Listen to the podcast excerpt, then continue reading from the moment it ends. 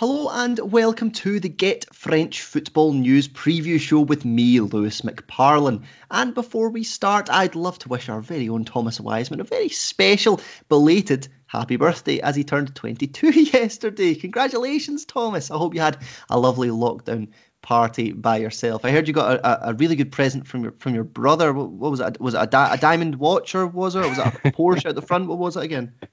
It was a what do we call it now? It's like a a, a footrest or something.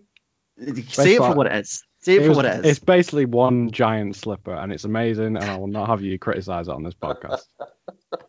it's phenomenal. I work in a conservatory for over a year now. It's really cold in there, and it's amazing.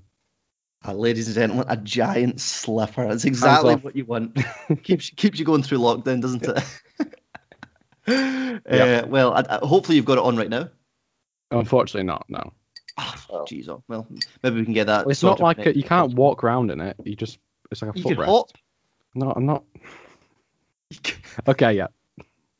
You can hop. You can hop. Okay, look, look, shut it, look.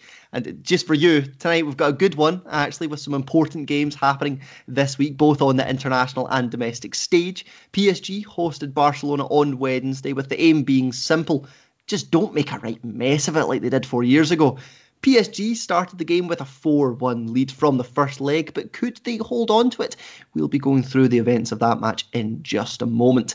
The other big game from this week took place on the south coast as Marseille and Rennes faced off in the clash of the new managers. Jorge Sampaoli was hot off the plane as his side tried to beat the team led by a similarly new manager, Bruno Genesio, a former Lyon man with a clear personal agenda going into this one against OM.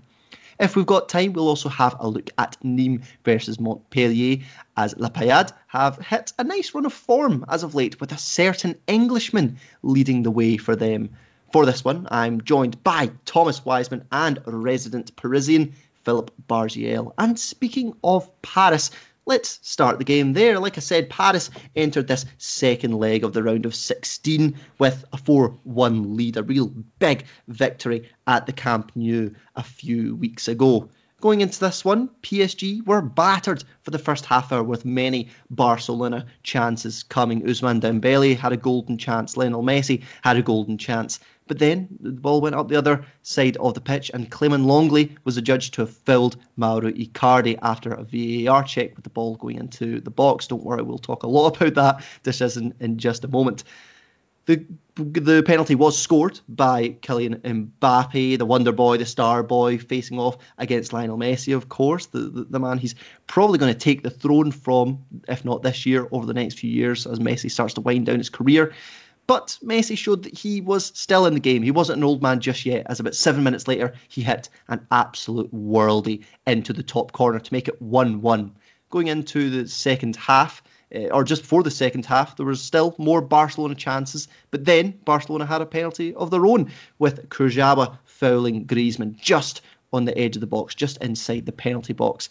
Lionel Messi stands up, Lionel Messi takes, Lionel Messi misses Keylor Navas. Fantastic save with his legs, knocking it on to the crossbar and then out for a corner. Fantastic save to keep the score at 1 1. Going to the second half, fantastic chances for Barcelona. Probably could have scored one of them. Chances for Dembele, Messi, Busquets, but none seemed to go past Keylor Navas, who was terrific on the night. The match ends and PSG go through to the quarter-finals of the Champions League, holding their own against a fantastic historic club in Barcelona, but eventually going through to the next round. A massive win for the team, a massive round for Mbappe, and a massive win for Mauricio Pochettino, the new manager. Of course, Philip Bargiel.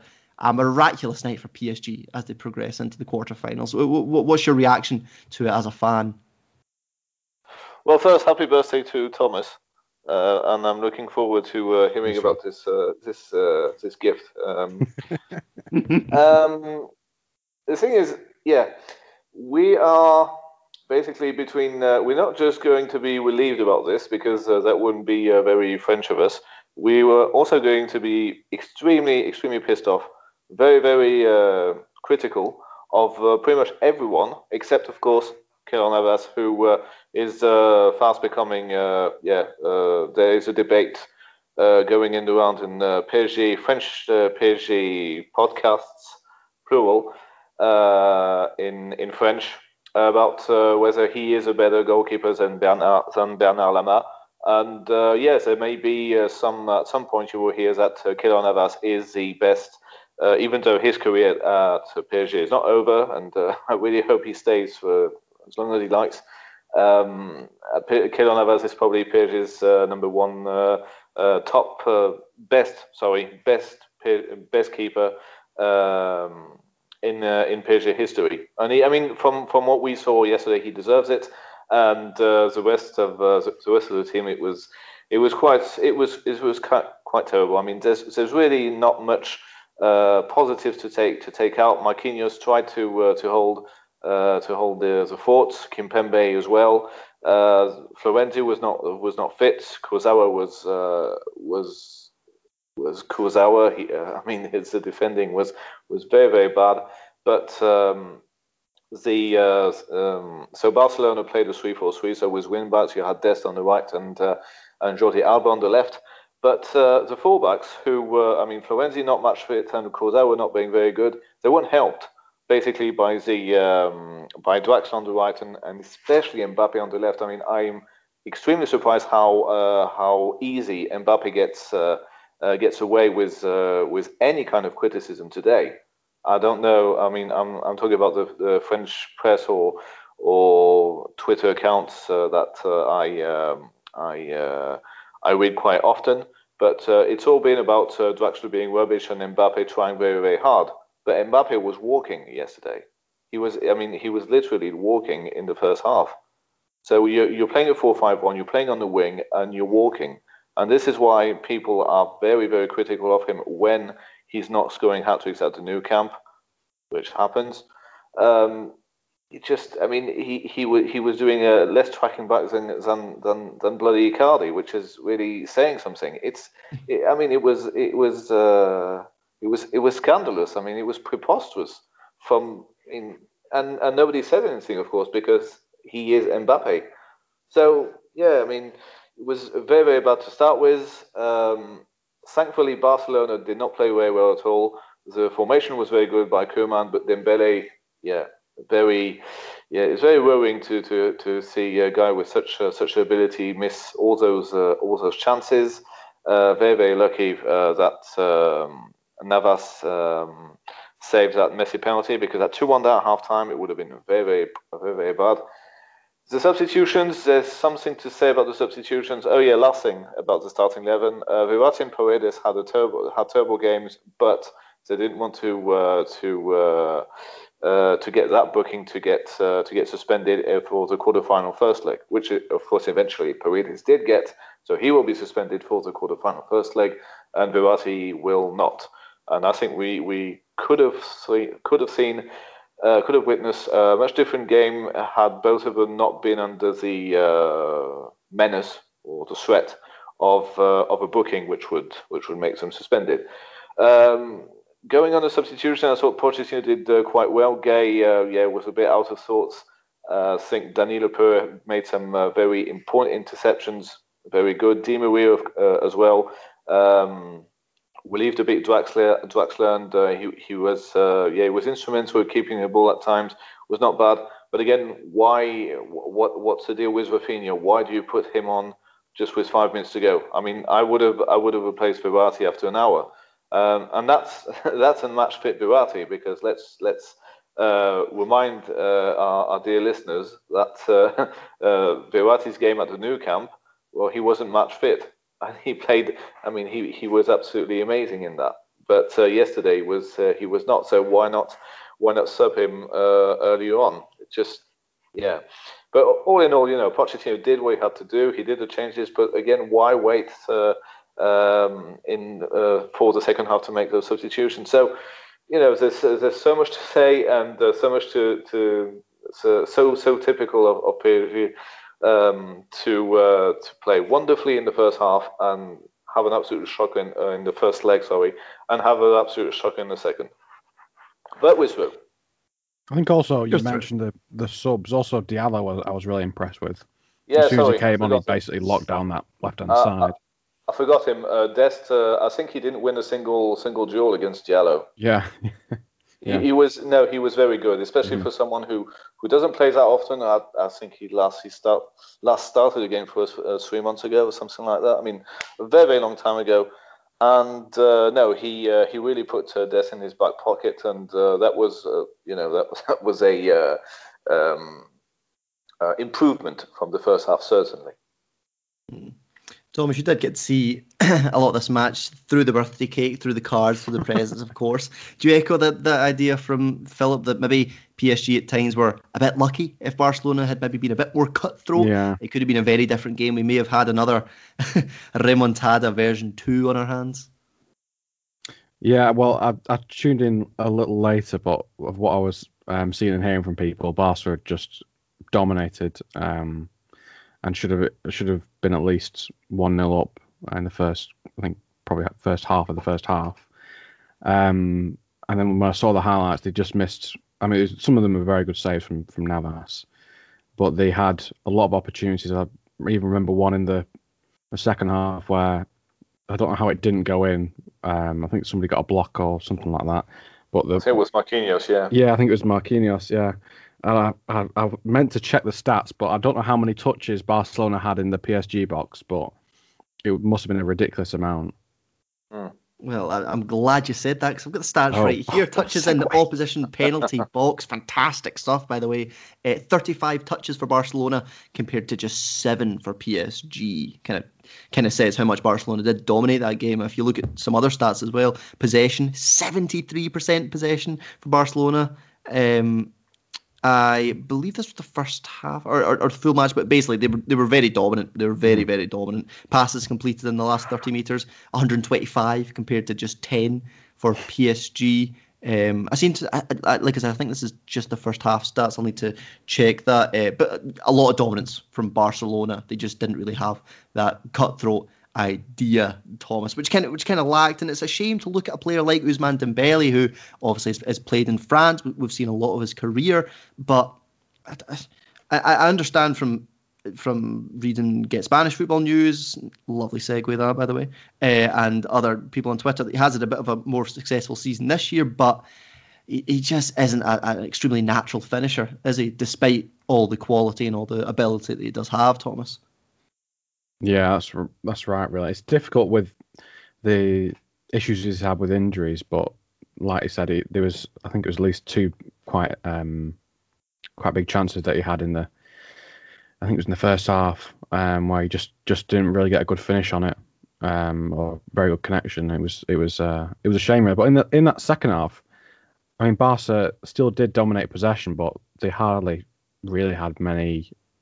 They, they didn't dominate um, in terms of in terms of creating lots of opportunities that they did in the first half. At least what what I saw of it. Yeah, I know the the PSG came out a bit more forceful in the second half. They did kind of lock it down, like you said. There were some subs made, which kind of yeah. held it down a little bit. But I mean, it's what we're saying. PSG, but I think we're a little bit lucky. Barcelona are a team that are going through the motions at the moment, but I think if you go to a team that had a bit more of a just someone else up front beside Messi, I think it's a completely different game. They mm. dominated in terms of, of XG, and if you look at some of the chances they had, even Messi scored, uh, missed a, a, chance in the first half. A nice cross played from Dembele, he just didn't get on the end of it. And if you feel if there's a uh, I, I, don't know, a, a, an Mbappe, let's say, in the end of that, or a Ronaldo, or a, or a, even Zlatan Ibrahimovic, I feel that, that does go in. I'd, I'd also like to, and I know maybe the French audience won't like this, but I'd like to put some criticism on Antoine Griezmann as well. Like, I, I, I don't know. I, I don't see this quality player that we've that we've seen in other years. I feel like every time, especially in the second half when the ball went to him, it was just getting lost and nothing really cutthroat was getting made. I thought his passing range was not incredible. He had, he had a good chance on the edge of the box. The ball was rolled out to him, I believe, by Dest, and he absolutely skies it. I don't think he had an impressive night at all. I thought he was really just looked just looked almost a wee bit out of his depth. And obviously Griezmann's a top top player. We've seen it a lot for Atletico Madrid, for Barcelona, and spits and spats, and obviously for France as well. But I just don't think he was at the level that we've seen him operate at other times. Philip, I don't know. There, there was a, there was a point. Yeah, I mean, of course, I agree. And there was a point at the match. I, I, I didn't. I mean, I almost forgot that he was on the pitch. I mean, he just didn't do loads of things. I mean, there, there, there was some uh, some nice passing in the first half. But uh, saying this, I think if you swap the, the roles between Dembele and Griezmann, and Griezmann would have had the chances Dembele would have had, Griezmann, I think, would have put those away easily. Uh, just just goes to show you, I don't think Griezmann is being played in the right uh, in the right position, and uh, that uh, he's just yeah he's just not uh, he's just not comfortable with where where he is being played, and he's just he's just not he, he's just not given shall we say, given the the, the, the limelight in this in this three four three or three four one two, it just yeah, there, there, was there was no real chance for him to to shine, and even even even in spite of Barcelona playing a, a great great first half, I mean, uh, I don't think any of those players, except for the uh, for the defender who got subbed uh, uh, in the first half, I, I forgot his name. Mingueza. got booked for sorry. Mingueza. Mingueza, thank you. Um, they, they, all played uh, a great part, but you, you just thought, hold on a minute, Griezmann should be should, should be one of those guys who would who would shine in this type of game, and he didn't, and that's a bit worrying for if if you're you know if you if you if you like Antoine, Antoine Griezmann, you want him to do well, and you want him to do well at club level, etc. Uh, etc. Et uh, so it, did, it didn't happen. It is a bit worrying. I mean, I'm not I'm not overly concerned with with Dembele because his uh, his uh, his injury record implies that he's probably not going to be at the Euros this summer. But for Griezmann, I mean, he I mean, no pressure, but uh, our whole the whole country uh, relies on him. So it would be it would be it would be good if he he had he had good. Um, form sensation, shall we say? Yeah, good form at club mm. level uh, saying this, you know, Giroud has not is not uh, is is used to playing on the bench, and uh, and when he plays for France, he, he's usually very very good. But yeah. since uh, since for since uh, for for the last uh, couple of months, he's, he's been playing he's been playing more and scoring scoring goals. So you know, mm. it's yeah, I think it's a Barcelona thing as well. I, I just don't. I just. Uh, I didn't see. I didn't see how this this could have been a good move uh, at the time, and I still. And I don't think anyone sees how this is a good move uh, currently. And it's you know it's a shame because he. I mean, such a wonderful player had such a such a great spell at Atletico Madrid. So it's a shame. It's. I mean, I, I could say also the. I could almost say this, uh, the same. It's not. He's not French. But about De Jong, I think De Jong uh, when he signed, I was expecting something a lot more spectacular for him. And look, look at him now. He's uh, he's playing as a as a as a backup uh, backup centre back in a, in a three man three man defence. It's a bit. It's like really. I mean, don't Barcelona have any anyone better to to, to play there? And the answer is probably no, because uh, because Umtiti is completely unfit, and and uh, Piqué, uh, so Piqué is uh, often injured, is getting on a bit. So you know, there's a, there's there's a lot of work to do at, at Barcelona. I do I do wish there's a future is is with Griezmann, and if it isn't, then he should uh, sign for PSG. That's my conclusion. Standard, standard. Um, let's talk about one of the main events of the game, which came in the first half, but 29, 30 minutes into the match. Jordi Alba has the ball on the left hand side.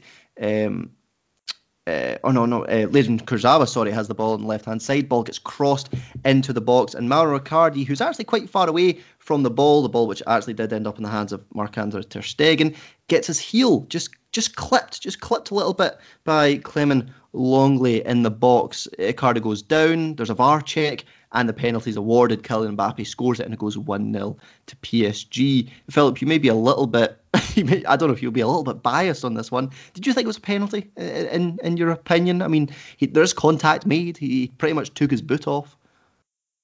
Yeah, I think it was. Yeah, I think. I mean, mm. uh, it it was um, it was uh, uh, unlucky from Lenglet, but uh, and I think I, I, really don't think he did on purpose.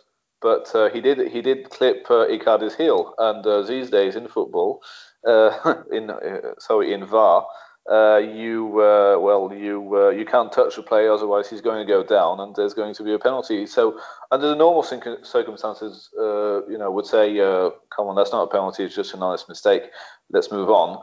But uh, under VAR yes it is a penalty I'm not saying it's a good thing but mm. you know if you play by those the ridiculous rules we're playing by these days then yeah it is a penalty it was kind of similar was... in terms of in terms of heel clipping and which one was it the the one that Kurzawa gave away in the first leg. Yeah. Mm. Yeah. Well, yeah, that was yeah, that was soft. I mean, well, yeah. um, um, uh, again, a very extremely uh, uh, keeping a, a completely objective line here, but uh, I, I thought the, the one Barca had was it was actually quite soft. but that's um, me so the, the goal was scored. Ter Stegen couldn't save it, the the the uh, Barcelona keeper. But the man between the other sticks, Keylor Navas, you, you mentioned him a little bit uh, earlier, Philip. but He had a fantastic match in this one. And you were you were saying uh, there's been debate going on on how he ranks in terms of PSG keepers, PSG keepers since uh, the the new owners came in a few years ago. Where do you think where do you think this man ranks? He's had a lot of big games where he's really shown his worth, hasn't he? Yeah, I mean, it's not like there've been uh, terrible goalkeepers uh, in uh, in the past, and uh, I'm one of the rare, very very rare PSG fans who would say who who will uh, try and convince a lot of people that Kevin Trapp is actually a very capable goalkeeper. it's just that he made a, a lot of a lot of mistakes and uh, just um, yeah, just didn't, uh, didn't, didn't go quite well for him. I mean, he, he will always be remembered. He will be smashed, uh, smacked on um, and criticised uh, for being that goalkeeper who was between the sticks um, at the uh, at the remontada in, in uh, four years ago in 2017 at the new Camp. Um, I liked. Um, I liked Salvatore Sirigu. I thought he was he was uh, quite uh, quite spectacular and uh, quite reliable actually. But again, there's been a few mistakes. Lolo as well. Uh, we've had some uh, some some absolute shockers though. Dominique Casagrande, Apoula Edel, they were you know no not good. Lionel Letizi, you know there, there, was also a time. I mean that you can't really um, shall we say compare between a PSG goalkeeper a pre pre QSI and a PSG goalkeeper after uh, 2011, where of course afterwards we uh, we entered this new dimension of uh, paying uh, pay, paying players a lot of money. So uh, basically, we could buy whoever whoever we want until until the financial fair play came came into came into play.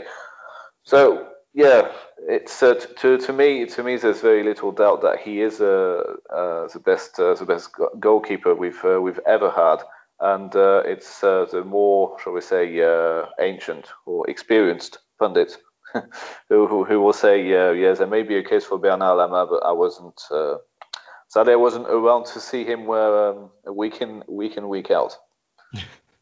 Uh, Thomas Wiseman, though, Keylor Navas, surely he he pales in comparison towards uh, Angers legend Alexandre Letellier taking, taking, taking the bench at Paris these days. You're going to mention him.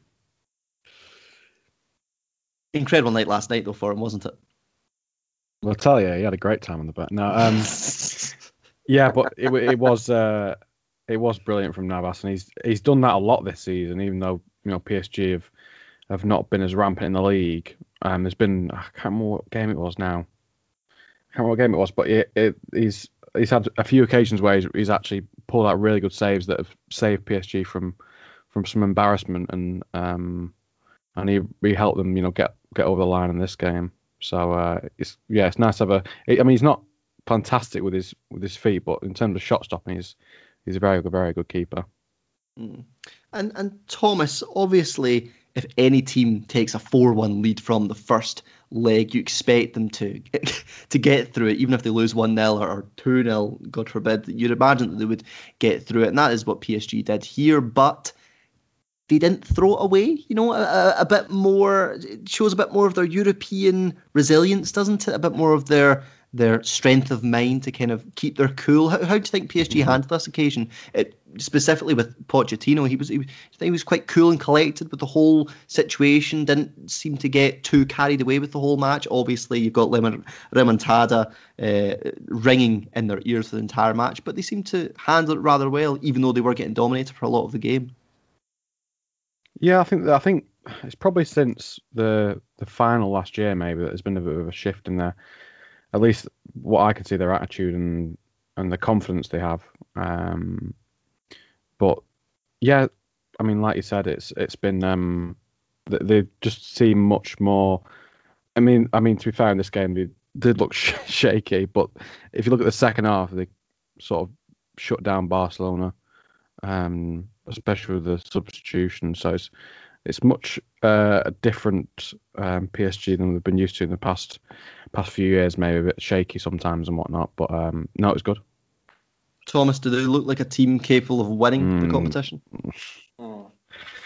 Um, yeah, they, they look like a team capable of winning the competition, sure. do you think they'll do it though? That's a different conversation, isn't it?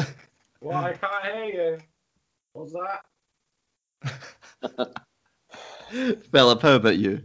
Uh, well, uh, question: uh, the one of the sides that's very worrying, uh, that really uh, really worries me, uh, is Manchester City. So the question is: Are Manchester City Manchester City up for it for once? For once, because I'm not sure I would um, welcome the prospect of Guardiola and Manchester City at the Parc des Princes playing that playing against that type, the type of performance that we uh, highlighted last night, um, I would be extremely worried because you know Gabriel, um, probably not Gabriel uh, Jesus, but someone like Philip Foden.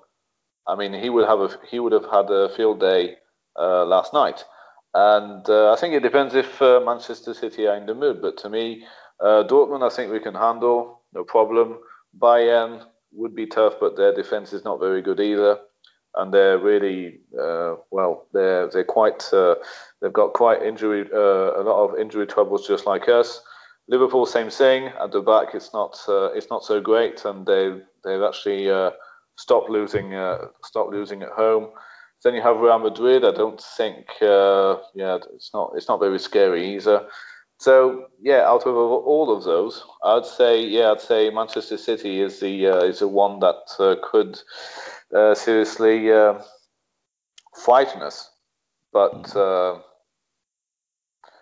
maybe, maybe, maybe we'll, uh, maybe we'll, uh, we'll uh, get get knocked out by someone completely unexpected. But to me, it would be Manchester City. And again, the question is, are they up for it for once? Hmm. I mean, PSG did show their quality last year, getting to the final. It's, always, it's always that question if they go just that one step further, really and, and take it that next step. You know, a sign of an elite club. Obviously, they've shown their shown their stripes to get to the final last year. But if they could do that two years in a row, even even if they didn't win it, obviously they want to win it. But if they could get to final, semi-final, just shows a lot of quality. Obviously, PSG with the finance they, they run under with the players they've got. You'd imagine Neymar will be back for the next round. Obviously, he was out of this one injured. Um, you know, it's it's an even stronger team then, and, and they'll be planning to to win it, to win it, to go to go all the way. Angel Di Maria just signed up to a new contract, just strengthens the squad even more, and that will be the long-term plan for PSG. Just before we finish off this conversation, uh, Thomas Wiseman, obviously there is a lot of speculation around Lionel Messi's career. What's going to happen with him? Where's he going to go? Is he going to come to Paris? Is he going to go to Manchester? Is he going to go and live it up in America or Japan or I don't know, bloody Uh, Ethiopia? I don't know. No, no one knows where he's going to go, where his career is going to take him. There's been a lot of speculation, but it's still up in the air at the moment. If this is his last Champions League game, if he does go to the US, for instance, or, or, or someone, someone else, somewhere else, it was fitting to see one of, if maybe his last Champions League game, with a fantastic goal into the top corner and an oh, all-round oh, yeah. incredible performance. But it, I got to say, I didn't expect myself to be, but I was quite sad when the full-time whistle went and it zooms in on Messi and you, you see him with his head down and another disappointing result for Barcelona. I think it's like the fifth year in a row that they've kind of underperformed, not got to a, a semi-final. I might not be 100% correct on that, it's but it was just a bit yeah, sad to see. It's not the first time they've been knocked out of this stage for 13 years, maybe something like 13, 14 years, I think it was. Mm. Just quite sad, wasn't it? Yeah, it was a phenomenal goal. It was such a weird, especially the first half, such a weird um, game to watch because the tempo was just crazy from Barcelona, and there was no, there was nobody in the stands, there was no noise. It was really strange. I don't know how to describe it. Really, it was a, it was a weird, weird game to watch. Yeah. I loved it though because uh, Messi obviously had set up a couple chances for other teammates in the first like half hour of the game. They hadn't exactly been finished. He missed himself, won himself, of course, but then 37 minutes in, he was just like, right, give me the ball back, 40 Yeah. yards out, bang, have that top corner, let's go, one-one, keep get the ball, like, let's go. It, it just kind of sums up the quality of player that he is, doesn't it? Yeah, and Well, we- Navas was just completely, he was like caught off guard by it. I know. I don't think Well, we're not La Liga, La. Liga expert, but uh, is this uh, Lionel Messi's best goal in the Champions League? I think it might be. I'm trying to think. I'm tr- I'm cycling through my head right now. I in think terms most- of the quality, goals most of the goals are pretty I, insane. I, I remember is uh, him taking the ball, or Xavi or Iniesta pl- playing a, a wonderful pass, and uh, him taking the ball, dribbling all the defenders, dribbling the goalkeeper, and putting the ball in the empty net. That to me is Messi in the Champions League.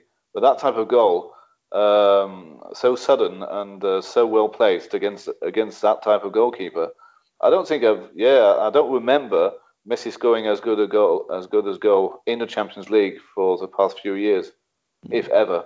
But again, we're I'm no expert.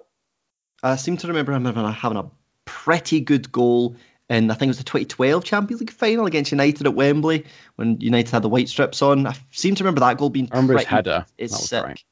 Header was good. He's he's had a, he's had a lot of good ones, hasn't he? I just hope he stays in European football. I just hope he stays in European football and we keep seeing him uh, week in week out. I hope I hope we still see him. I hope he's got a couple more Champions League years, hopefully, in his locker. Obviously, he's not too old, but you know, you just, you just don't know what happens, what's going to happen with his career if he does leave Europe. Um, yeah, but but we hope we do see a lot more from him in the next few years, last few years of his career. Uh, all right, let's move on to the other midweek match. Uh, I'm, I'm pretty sure a lot of the the the the the TV broadcasters were arguing with the Marseille Rennes game. You know, what were they going to place? Then Marseille Rennes, luckily, uh, fell out and they were put to the earlier time slot uh, in place of the PSG Barcelona match. Uh, but this one, Marseille versus Rennes, the battle of the two new managers, debut for Jorge Sampaoli and, and also Bruno Genesio for Rennes. This one finishing 1 0 to Marseille. A terrific win for Marseille that actually carries them up to sixth, while Rennes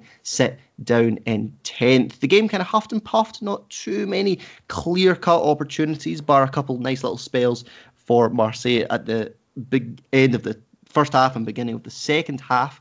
Uh, but then Michaël Cuisance, the, the, the loanee from Germany, uh, scored a fantastic header, and I think at the 88th minute, following a cross from Luis Henrique. We'll talk more about those two players in just a moment. But Philip, you, you weren't on last week when we just announced the signing of Bruno Genesio as the Rennes manager, but we've also got Jorge Sampaoli, who's joined now officially at Marseille. Who, who should we talk about first? Let's, let's talk about Sampaoli because he got the win here. Philip, what excites you about Sampaoli coming over to Marseille? Do you think he's got a good basis to work with? Do you think he's a good coach for the the, the the period that Marseille find themselves in at the moment? Could he kind of take them back up to some sort of stability after a few years of inconsistency, Philip? Um, no, not at all. I don't think he's got he's got uh, um, a lot of uh, freedom to uh, to do what he wants. I don't think he's going to have a lot of money to spend in the summer, and uh, I think uh, basically it's uh, it's a nice it's a nice job on in Europe for for him. Nice to have on the resume. I I really don't think he'll uh, he'll stay uh, a very long time. Uh, I had um, um, quite a few uh, Marseille fans asking me what, what I thought about this, but that was before uh, Jacques-Henri Eyraud's departure. So it was very different, and my answer was uh, nothing. I mean, it doesn't matter who the manager is, as long as Jacques-Henri Eyraud is um, within the club in the organizational chart. Nothing, I mean, nothing can uh, nothing can change. It's uh, it's just not possible. It's a it's a it's a it's a catastrophic situation. Now Jacques Oriol has left, um, and we just need to see if McCourt is going to open his checkbook. It's as simple as that. Marseille have a, have a, a watertight squad. I think they're sixth now after that win against Rennes. Um, and uh, that's a, that's actually not a bad uh, ranking for a side that had so so much trouble on and off the pitch. Uh, we uh, I don't think anyone mentioned their fantastic performance uh, against uh, Division Four side and their Coupe de France elimination on Sunday evening. and it's you know I was talking about it with people. It's not even funny anymore. I mean when when Marseille are good and they're, they're ambitious and they're trying to do uh, trying to do uh, something uh, positive in in a season, and then you see them getting knocked out by uh, by Carquefou or Quevilly-Rouen, you know, it's it's good fun. But now it's just they're they're rubbish on the pitch and and things are going extremely badly off off the pitch. And uh, McCourt just has to say, okay, if you don't want to invest any money, you sell the club. Uh, and in and otherwise you just invest in a squad to get the Champions League. Because the last thing Marseille need uh, at this moment in time is European football. They they need a clear. Uh, Sampaoli needs a, a clean uh, a clean plate. Uh, no European football. Just focus on Liga and Coupe de France. Try not to get knocked out by Canet Roussillon this time, and uh, try, try and do try and do something good. Just like just like Lyon are doing. I mean, you are ha- having a fine season. There's there are a few you know hiccups, but they're doing a fine season without European football, and they're still a shoe in for the uh, for the title. And I think I think Marseille would benefit a lot from not having uh, uh, European this uh, those European games in in midweek. So that's what I think that's what Sampaoli needs to aim for. But again, what's going to happen? Uh, in in the summer, who's going to stay? Are they going uh, are they going to be able to keep uh, people like uh, people like Cuisance? Uh, what's going to happen with uh, with Dimitri Payet? The squad is not bad, you know, but you know it needs to be it, it needs to be worked worked at um, hmm. continually, and you just don't think it's it's a case right now. Yeah, I mean, I've been a, a one one of the bigger critics on here about Marseille and Marseille's squad and Marseille's setup. But Thomas Wiseman, Jorge Sampaoli, has come into the job. You know, hopefully he'll be calming everything down. If you look strictly at things on the pitch, it might be a bit of an older squad, but they've got a World Cup winner in Steve Mandanda. They've got the player that was almost going to be uh, Liverpool's next big centre back in Duje Ćaleta They've got a young centre half in Balerdi. They've got a fantastic centre half in Alvaro Gonzalez. Uh, and the man that he called the best player in Ligue 1, Boubacar Kamara at CDM, Eric Devins, favourite player, Pol Lirola at right back, right wing back, Dimitri Payet at front, Arkadiusz Milik up front, Florian Thauvin, a guy who's been uh, had a lot of suitors throughout his career. You know, there's there's an okay setup there in terms of like strictly the, the footballing side of it, Thomas. You know, uh, something that I can maybe liken over to the situation with Bordeaux. I mean, that club is still all over the place, but the players and the manager, for the most part this season, have been have been managing to keep it relatively solid at times. Do you think mm-hmm. Could get something out of this squad, get something good out of this team towards now and the end of the season? Yeah, I mean, it's not. It's not. I think the issue I have with this squad is is parts of it are quite um quite limited in, in terms of squad depth. I mean, I think Nagatomo's their only left back. Maybe I'm maybe I'm wrong. He, he might have been their own left back. Um, but in terms of like the the, the base starting eleven, it's, it's it's a pretty good team. Yeah, it's it's um they, they should be you know competing up there. Maybe not to. Hmm, I'm not sure if it's better than them. No, it's not. Okay, this should be closer to the the top four than they are at the moment. Um, but in, yeah, like in terms of a of a squad in, in general, it's it's um it's a pretty good one. So it'll be interesting to see what what Sampaoli can do with that. Mm. Philip, does who who excites you more than Genesio or Sampaoli out of the two new managers that have recently come to Liga? And uh, yeah, without a shadow of a doubt, Sampaoli, of course. Uh, no, no offense to uh, no offense to Genesio. Uh, well, we didn't actually. I don't know if you actually talked about um, about uh, uh, Julien Stéphan's uh, not uh, sacking because he quit. Actually, he didn't. Uh, he didn't wait to. He didn't wait to be sacked. I was actually quite disappointed because he did. Uh, he did make history with uh, with Rennes.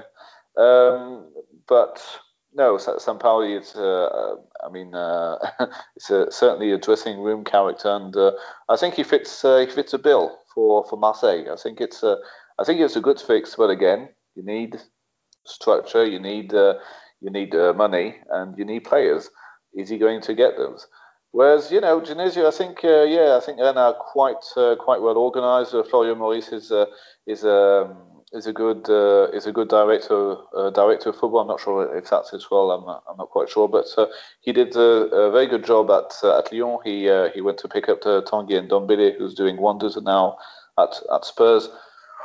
No, I think there's there, there's a structure there, but yeah. Sampaoli is uh, is just more exciting than Genesio. That's uh, that's it's as simple as that. Uh, okay, and let's move on to our only preview of this episode for this weekend's football in Ligue 1. It's, it's, talking about a team that hasn't got a lot of love from us the last few weeks. I wanted to give them a little bit of a nudge because they have hit a nice little run of form recently, despite actually two draws in the last few games, but before that, they're on a nice little run of wins, scoring some goals, and that's Montpellier. Uh, this weekend, they are travelling away to Nîmes, who's sitting 18th place. Montpellier currently in eighth, and like I said, they have been on a solid run, scoring some goals, keeping it relatively tight. I mean, they beat title challengers Lyon just a few weeks ago, and are currently only four points off of a European place, with Lyon currently occupying that fifth place spot on 44 points. And Thomas Wiseman, Stephy Mavididi, an Englishman, up front with three goals in his last few games. It's, a, it's an interesting story. It's an interesting route how he's turned up at Montpellier, started at Arsenal, didn't really ever get a bit of a, of a look in, went over to Juventus in Italy, obviously the, the champions of Italy, um, loaned out by Juventus to Dijon last season. Played quite well there, scored a few goals. Dijon, I believe, wanted to keep him, but he said no. He was like, I, I don't want to do this. I want to aim a little bit higher. I can understand that was a good decision now that Dijon are, are propping up the table. Goes over to Montpellier, permanently and has seven league goals this season. Their third top scorer behind the gruesome twosome of Gaetan Laborde and Andy Delort. It, it's a solid story, and he's starting to pay back the, the, the faith that Montpellier put in him, uh, scoring some goals and getting Montpellier up the tables. It's it's a it's nice to see Thomas, isn't mm-hmm. it? A Brit on the continent. Yeah, it's good. It's, he's, he's we've seen a few, a, well, a few um, Brits come over and, and play in France. So it's hopefully he's uh, he's starting the trend really, because um, obviously we know that, that France is a is a brilliant league at, at developing and nurturing nurturing talent. But yeah, he's he's, he's done well recently, uh, especially with uh, I think Delort had a COVID maybe, and he's been out for a, uh, a few weeks. Um, but it's really good to see. I mean, we all know that Delort and Laborde have a quite a, a, phys- a physical um, uh, impact on games, and Mavididi is a little bit of a different uh, different flavour of a attacker, but he's he's certainly been working well for for Montpellier, and, and uh, it should be an interesting race to that to that fifth spot. There's quite a, a few teams competing for it, um, so it'll be interesting to see if he can push them uh, push them all the way there. Mm, starting to pick up starting to pick up some pace with that as we get into the mm. business end of the season. Uh, Stephen Mavididi obviously following in the footsteps of Joey Barton, Thomas. of course. Of course, of course, of course. And Joe Cole. And Joe Cole. Yeah, yeah, um, yeah. trying to think who else have we had in recent years. Has anyone ever really done that well? And like stayed a couple of years? For a while. Nothing. Chris, Nobody. Chris Chris well, that's Wow, too yeah, far well. back. Come on, I'm I'm 22. Not You think English, I'm but I remember when Steven Fletcher went No, to even I don't remember season. this. uh, I mean, I'll go. I'll go ask my. I'll go ask my gran about it. About Chris Waddle. um, Steven Fletcher was there a couple of years ago. He was at Marseille, of course. He scored a quick. He scored some goals as well, didn't? Didn't he? I don't know. Was it think it's little bit before I bad. started watching? Um, some people will be asking him to get a call up back to the Scottish national team. Oh my God, Pat, get that conversation in the bin. Are you joking? Where is it? Sheffield Wednesday warming their bench? No chance. I don't want him near. I don't want him anywhere near uh, the Euros this season. Um, and, and like I was saying at, the start, Montpellier have been picking up a good wee bit of form. They're up to eighth, and they could be in the conversation of a European place. Philip, do you think they're getting towards uh, being the quality of a European team? You know, they've they've had some solid progress over the last few years under Der Zakarian, uh, eighth last season, eighth this season, sixth the season before that, and then tenth the season before that. But there's been some good solidity. They've, not really dropped down and had like a fifteenth um, recently, like some other clubs have, have had, like Strasbourg have, have, been kind of up and down, Bordeaux have been up and down, Saint Etienne have been up and down, Montpellier on run under a, a smaller budget than Saint Etienne, but always seem to keep it quite solid. Philip. Montpellier, Montpellier have a good side. I mean, uh, this season it's been it's been quite unlucky really because since the uh, since the defeat to to PSG early December, there was this run of form, um, which was uh, yeah not uh, not especially good between uh, because I think it was almost 10 games without to win they went, but uh, most of those games were draws. I mean, the defeats were against good sides. It was against Lille, well, it was against Marseille, but yeah, Marseille played well on that uh, on that occasion. Uh, then again, that again another defeat against against PSG. Uh, the, the, only the only odd defeat you you have they they lost at home to Monaco too. The only odd de- defeat you have was against Lens, and that was uh, a month ago, uh, end of uh, end of January. And since then, it's been only only wins uh, and and draws against uh, good sides. I mean, well, good sides. Sides are extremely hard to beat. Metz are having a great season, and they picked up a point there. Um, Reims, it's so boring to play them these days. So of course it was nil nil. And Lorient, yeah, Lorient are, shall we say, have discovered that they can we've all discovered that they can actually play uh, play football a bit a bit like Nîmes. So you know, I mean, the results haven't been haven't been bad at all because you see a three a three uh, a run of three games, uh, three straight wins against Dijon, Lyon, and Rennes. I mean, that's that's a good run. That's a very good run of form. I mean, they're a top half side, no no problem. But um, again, I'm pretty sure that uh, the board and the, and manager and Der Zakarian are very happy to finish in the top half, but uh, certainly not to certainly not play uh, a game in uh, in midweek. I think uh, I think that's certainly the, what uh, what's aiming for. Play good football. You have Delort, you have um, you have Laborde, you have Téji Savanier, who's very good as well. Um, uh, Florent Mollet, I, I rate him quite uh, quite highly too, and Mavidi completes that. So no problem. I mean, I, I, I really I really would be surprised if Montpellier don't finish in the top half but uh, I don't think they want to finish in in Europe. Maybe you know, maybe Metz could take this uh, this spot in the Conference League.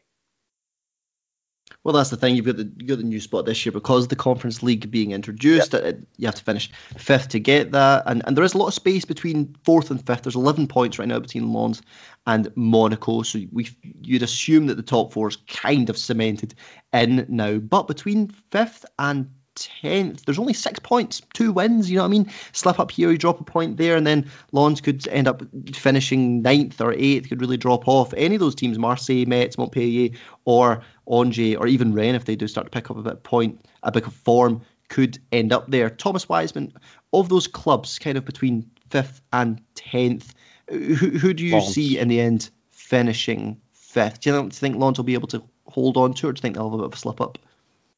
When I, uh, just when I look across the, the season so far, um, it's it's difficult to argue that Lens haven't been the the fifth or sixth best team um, consistently, and even though that is they've just been promoted, they've just been they've been really really strong against a lot of a lot of teams and and um, they've been unlucky in some games, but in terms of the the strength they have and and the the tactical nous that uh, that Franck Haise has has displayed this this season, um, I think it would be brilliant if they could uh, get that fifth spot.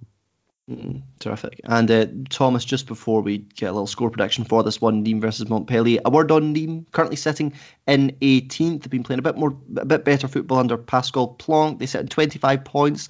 Lorient are just two points ahead of them. Uh, Saint Etienne in 16th, five points ahead of them. Nîmes currently occupying that playoff spot. Do you have a lot of faith in them between now and the end of the season? You know, we're starting to get into that real crunch part of, of, of, the campaign. You need to start picking up points. You can't just get lucky draw uh, lucky draws there and maybe lose one 0 to PSG. They've got to start really picking up some points. So, so a word on them and their situation. Well, I'm much more optimistic about it than I was a few few months ago. Um, they really have started picking up some some decent wins, and obviously Renaud Ripart is uh, has has been there as always. Um, so I'd much rather have them stay in the league than probably none, to be honest. But um, yeah, we'll have to we'll we'll have to see. But uh, it's I mean I think they lost the last game, but um, they've they've been much better than what we've pre- previously seen. Mm. Okay, Thomas, what's your score prediction for this one then? Montpellier in eighth, travelling away to Nîmes in 18th. Both teams looking at different parts Savanier of the table, Derby. different goals at the moment. Sav- oh, of course, Savanier Derby, his former team there, mm-hmm. where he kind of made a name for himself. How, how do you see that one going? Do you think Savanier will get a goal in this one against his former team? Yeah, probably get a penalty or something. I'm going to go for 2 1 Montpellier. Okay, and Philip, how about you? Uh, 4 0 Montpellier, Savanier hat trick. wow, okay. confident, confident. Perfect, perfect hat trick. Left, perfect hat left peg from uh, 30 yards out, right peg from 40 yards out, and then nice little header uh, to, to, to finish it off. Hey, yeah. you heard it here first. Um, yeah. I don't know. As much as Montpellier have picked up form, I think Nîmes with just the things that they need to do, the things that they need to win. I'm going to actually back Nîmes for an absolutely disgusting 1 0 win. Dirty, I'm talking. I'm talking red cards, yellow cards, like really fighting for it. But Nîmes at home, these are the, these are the games they need to win. They need to start punching up Nîmes because they've not got too many games against. Well, there's not too many teams below them. They're not got too many teams uh, below them to face off between now and the end of the season. So I'm actually going to back Nîmes for this one, one 0 I, lo- I do love Nîmes. I do I do love Nîmes. So I'm, so I'm going to. I mean, I'm actually I'm actually surprised that uh, they're still still still was a chance. I mean, uh, to me, uh, I thought Nîmes would have been the uh, the uh, current uh, Dijon, but they seem to have something seems, seems to have gone right for them, and good. You know, it's not like I like I hate the football club or the South or anything.